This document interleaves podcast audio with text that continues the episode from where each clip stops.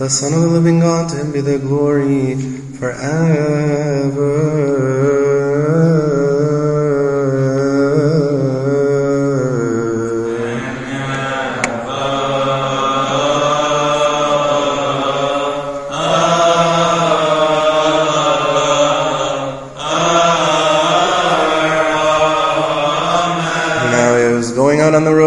Came running, knelt before him, and asked him, Good teacher, what shall I do that I might inherit eternal life? So Jesus said to him, Why do you call me good? No one is good but one, that is God. You know the commandments do not commit adultery, do not murder, do not steal, do not bear false witness, do not defraud, honor your father and mother. And he answered and said to him, Teacher, all these things I have kept from my youth. Then Jesus, looking at him, loved him and said to him, One thing you lack. Go your way, sell whatever you have, and give to the poor, and you will have treasure in heaven. And come take up the cross and follow me. But he was sad at this word and went away sorrowful, for he had great possessions. Then Jesus looked around and said to his disciples, How hard it is for those who have riches to enter the kingdom of God. And the disciples were astonished at his words, but Jesus answered again and said to them, Children, how hard it is for those who trust in riches to enter the kingdom of God. It is easier for a camel to go through the eye of a needle than for a rich man to enter the kingdom of God. And they were greatly astonished, saying among themselves, Who then can be saved? But Jesus looked at them and said, With men it is impossible, but not with God. For with God all things are possible. Then Peter began to say to him, See, we have left all and followed you. So Jesus answered and said, Assuredly I say to you, there is no one who has left house or brothers, or sisters, or father, or mother, or wife, or children, or lands for my sake and the gospel's, who shall not receive a hundredfold. Now in this time houses and brothers, and sisters, and mothers, and children, and lands with persecutions, and in the age to come, eternal life. But many who are first will be last, and the last first.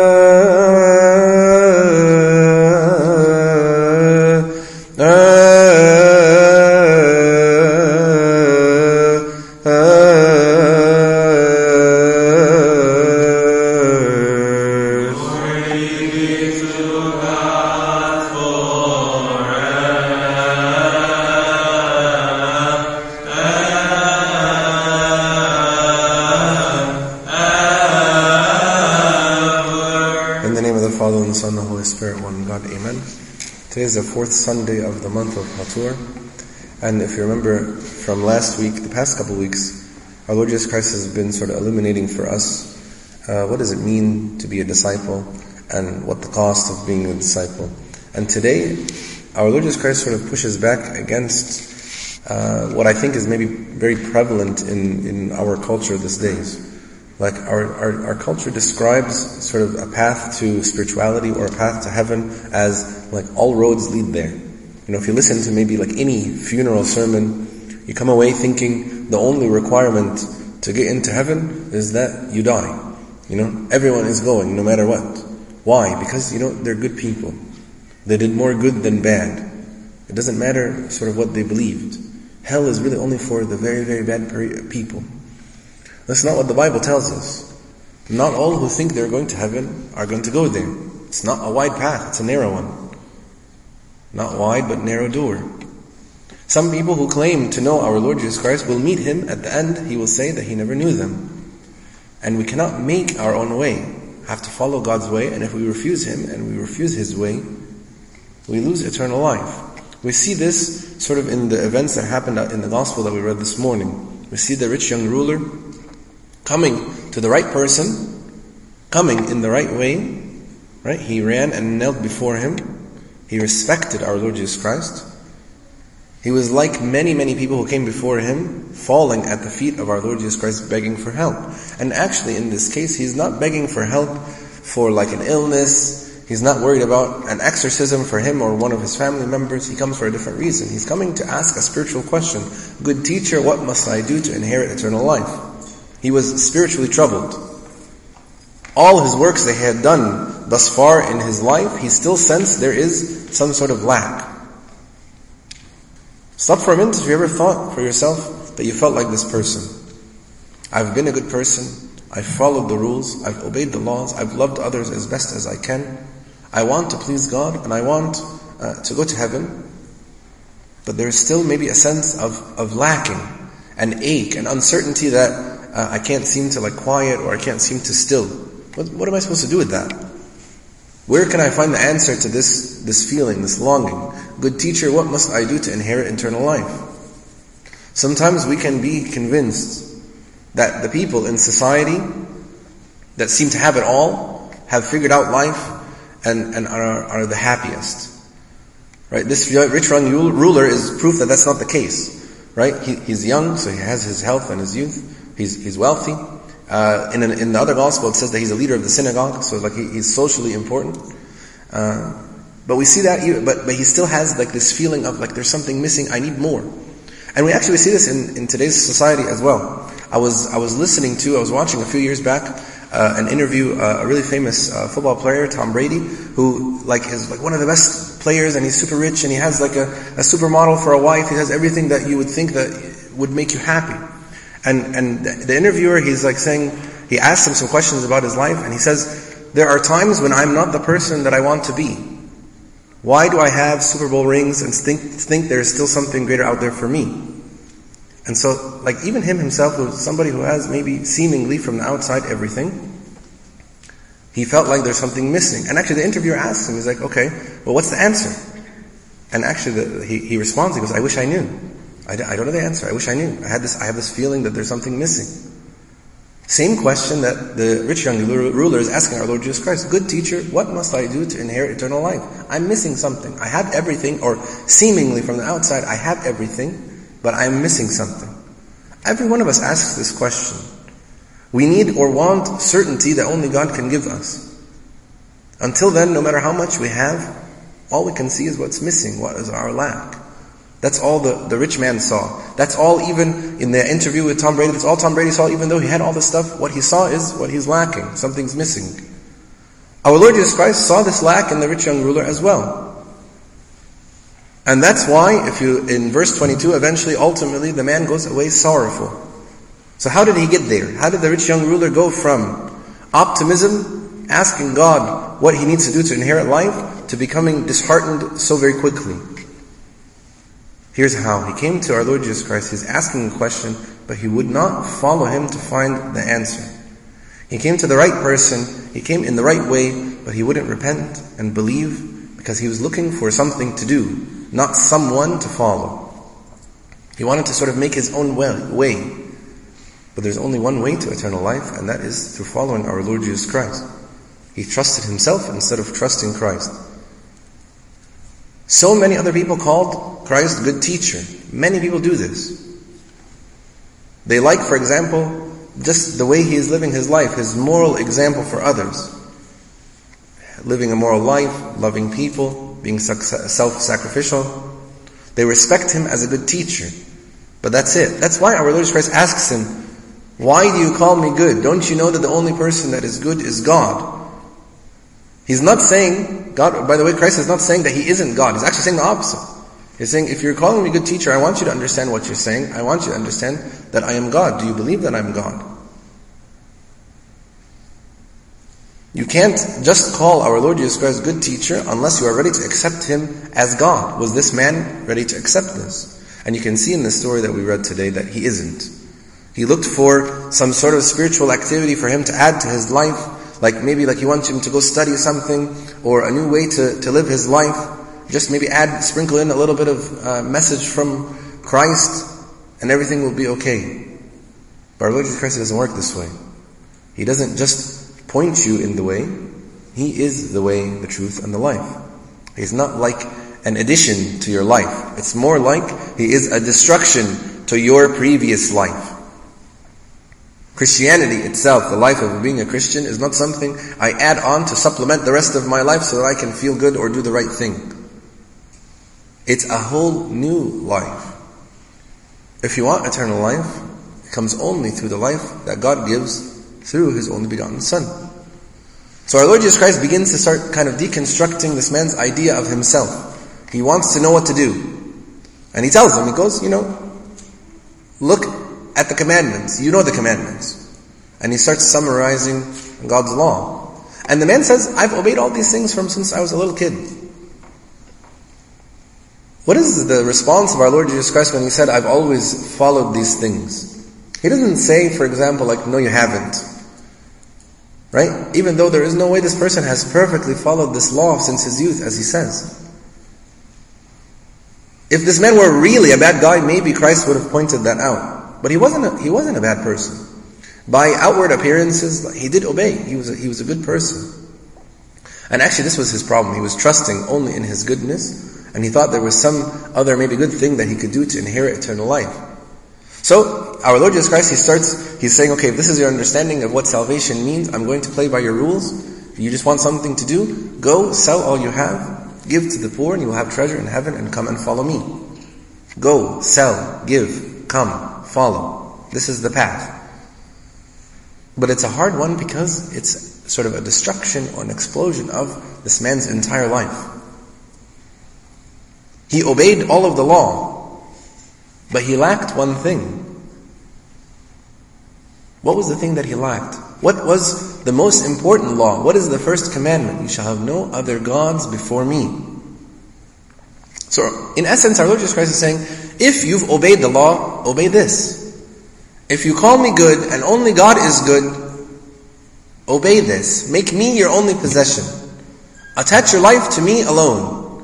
Go, sell, give, come, follow. Then you're going to have eternal life because you will have me. I am the way, the truth, and the life. Why did our Lord Jesus Christ speak in this way?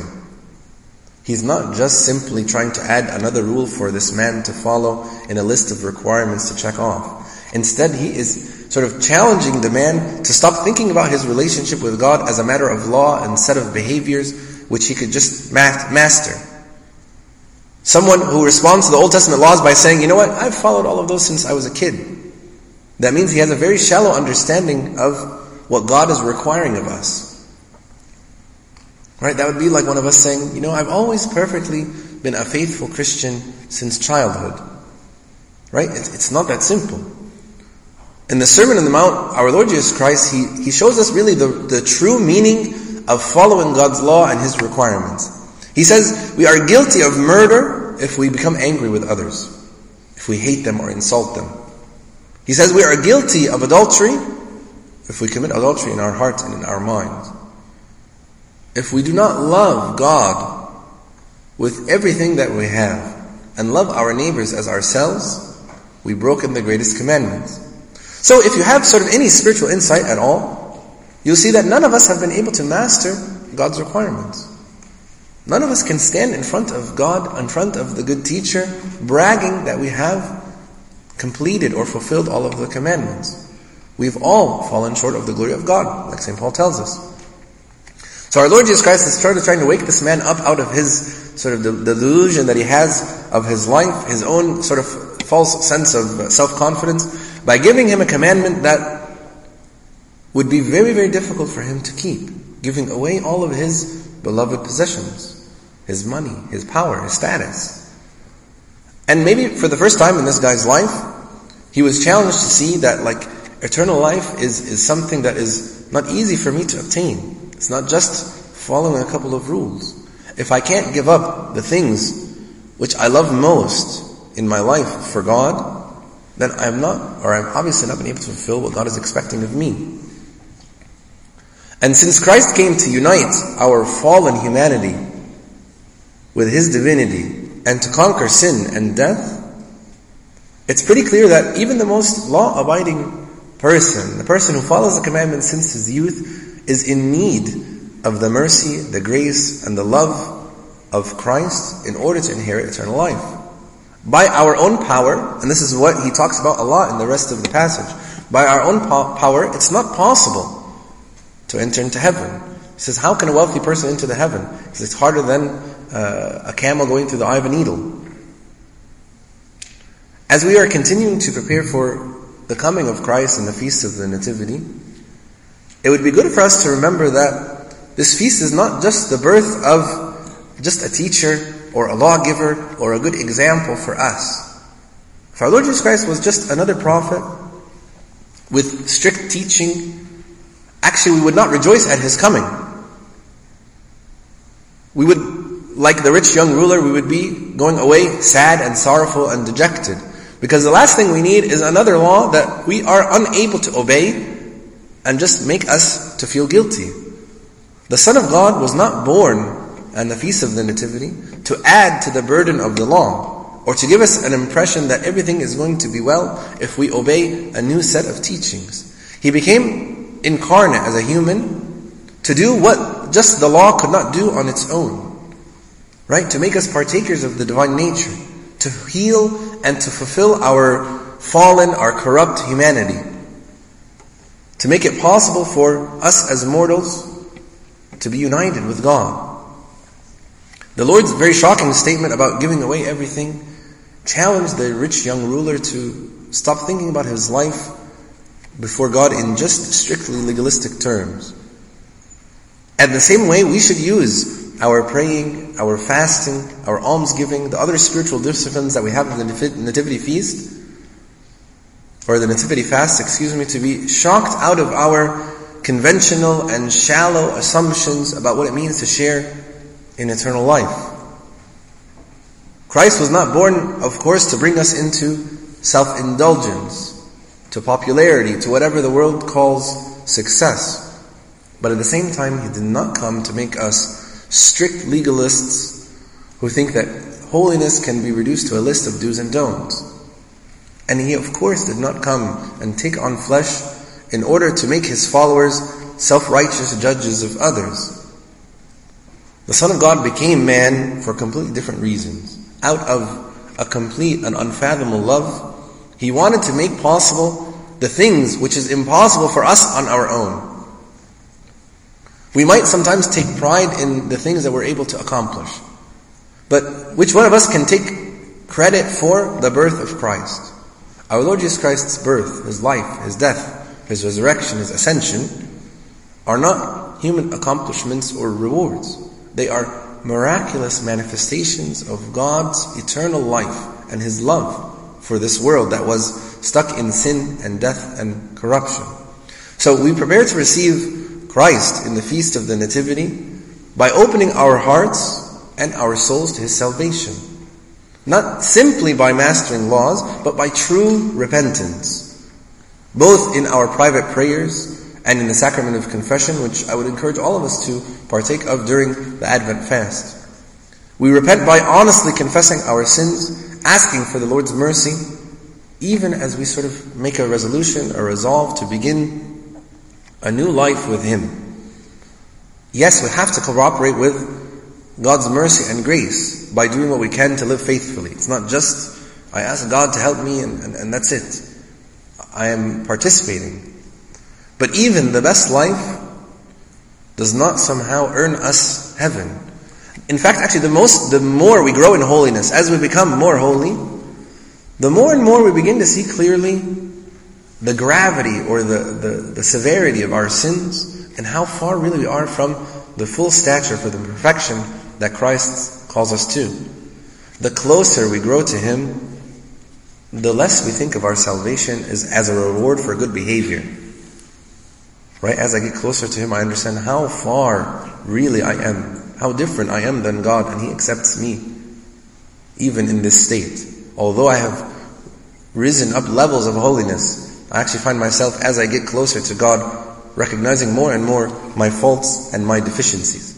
So I would hope and my prayer is that this Advent fast be marked by humility, by repentance, by spiritual disciplines for us all, not because or not just because we have broken the law, but because we have room to grow in our relationship with Christ.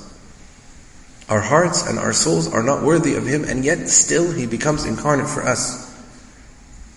We not serve Him, for example, in every poor and suffering person.